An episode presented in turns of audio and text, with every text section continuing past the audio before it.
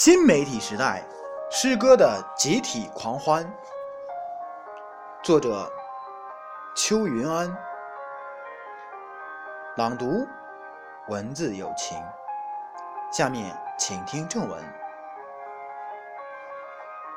二零一六年年初，我有一壶酒，足以慰风尘，成为全球迅速火爆起来的第一句诗。二月二十二日，有网友在微博上发出这句诗，征集下文，却出乎意料地引发了全民创作热潮。短短三天时间内，转发量接近十万，评论量超过二点三万，阅读量更是超过三百万。很多网友都续写了下去。有网友感慨，国人诗性未死。大家一定还记得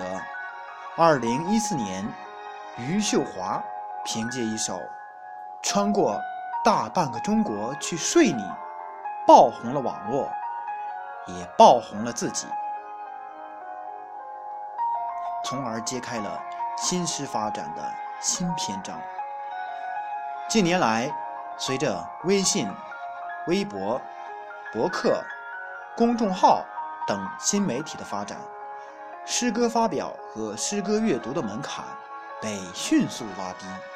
到处都是诗人，分行即为诗，越来越多的草根诗人进入大众视野。像余秀华、郭金牛这样的草根诗人，更是成为媒体的宠儿。诗刊编辑、诗人彭敏称，诗歌微信平台的出现，确实让诗坛重现了当年如火如荼的兴盛局面，而且此次兴盛有更为广泛的基础。所以毫不夸张地说，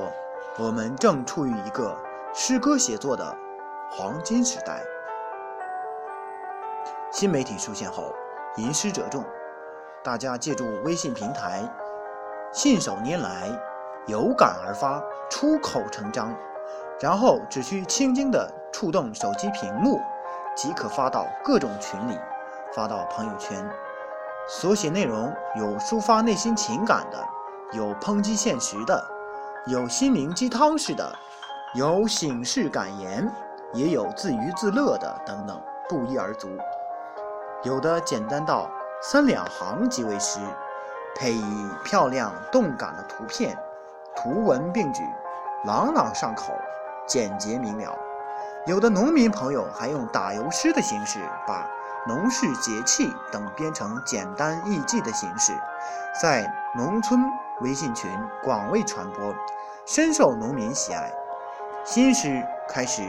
真正从人们仰望顶礼膜拜的角度回到大众，回归现实，回归传统，回归内心，终于和百姓日常的口语吻合了。互联网时代的诗歌正以网速一样的速度成为燎原之势，这也是古代诗歌不能比拟的。古代交通不发达，诗人们见面都很不容易，更谈不上通讯。因为难得见面，便只能借邮寄方式唱和，可惜邮途漫漫，仍有许多不便。新媒体拉近了时空距离，使诗歌在你身边触手可及。为你读诗有 Be My Guest， 中文名上课思想家，携手中国二十位各领域翘楚，共同发起的诗歌艺术活动，倡导一种摒弃浮躁和麻木，回归柔软与真挚的诗意生活方式。为你读诗希望以读诗的方式，为现代社会中奔忙的人们探寻一片可以让灵魂栖息的诗意。新媒体的快捷让诗歌创作空前繁荣，作品数量以几何级增长，以短平快的特色，这样的诗歌语言快速发展，作品的质量也在不断提高。与传统纸质诗歌相比，新媒体的诗歌语言相对简朴，语句构成简单，贴近生活本身，不过分讲究表达方法和文词修饰。有些诗歌还运用了文字、图像、声音多种成分，兼具声光色之美。这个意义上的新媒体诗歌，给人以美感、快感。这是科技与艺术融合所带来的特殊的美学效应。诗歌也从阳春白雪走向平民舞台。新媒体诗歌浅显易懂，一改过去诗歌总是高深莫测、讳莫如深、晦涩难懂等印象。诗歌读者群也由原来的少部分人欣赏阅读，慢慢扩大到更多的人喜欢接受。这是诗歌平民化、深入生活、深入寻常百姓的探索之举。诗歌作者的这种贴近平民的创作热情和进取精神，诠释了生活即是诗的哲学境界。新媒体给诗人带来了全新的感受方式、思维方式与价值观念，改变了诗人的审美趣味，使诗人的审美心理结构发生了微妙的变化，为诗人的艺术想象打开了一个崭新的空间和天地。网络时代的快节奏诗化形象对受众的影响是潜移默化而又相当深刻的。新媒体诗歌写作给了诗人充分的自由。由于新媒体诗歌有明显的非功利色彩，意识形态色彩比较淡薄，给诗歌带来了更为独立的品格。他们的诗歌更多的是一种心灵宣泄的率性而为，在网上写诗、谈诗、倾诉与倾听，用鼠标和键盘寻找自己的知音和同道，寻找自己心灵栖息的场所。新媒体的平等，让那些名不见经传的年轻诗人找到了一个全新的舞台，仿佛遇上诗歌盛世。在新媒体上，人人都有平等参与与信息发布传播的机会，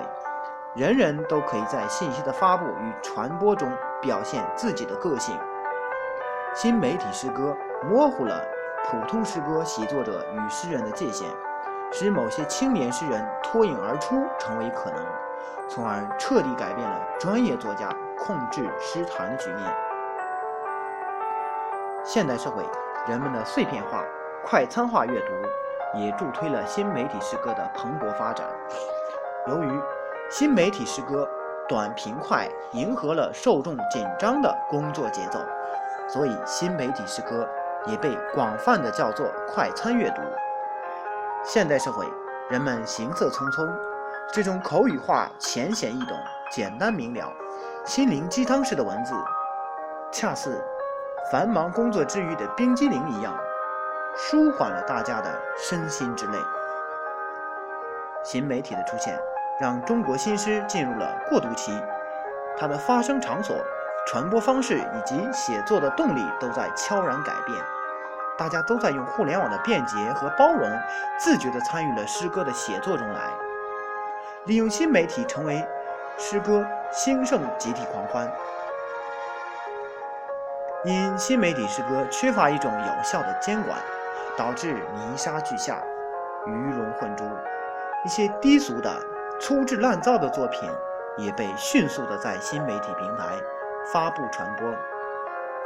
但这并不影响新媒体诗歌一路前行。受众的鉴别和自我抵制，让这种作品相形见绌。当然，新媒体诗歌的出现并不意味着与传统媒体的断裂。无论在纸质文本上还是在网络上、手机上，诗歌的内在本质并没有改变。多媒体、超级链接、手机屏幕只为诗人提供了现代化的技术服务。新媒体诗歌不可或缺的是诗的灵魂。随着科学技术的进步，将来还会有更新的媒体出现，但不管出现什么样的媒体，媒介只是媒介，诗则永远是诗。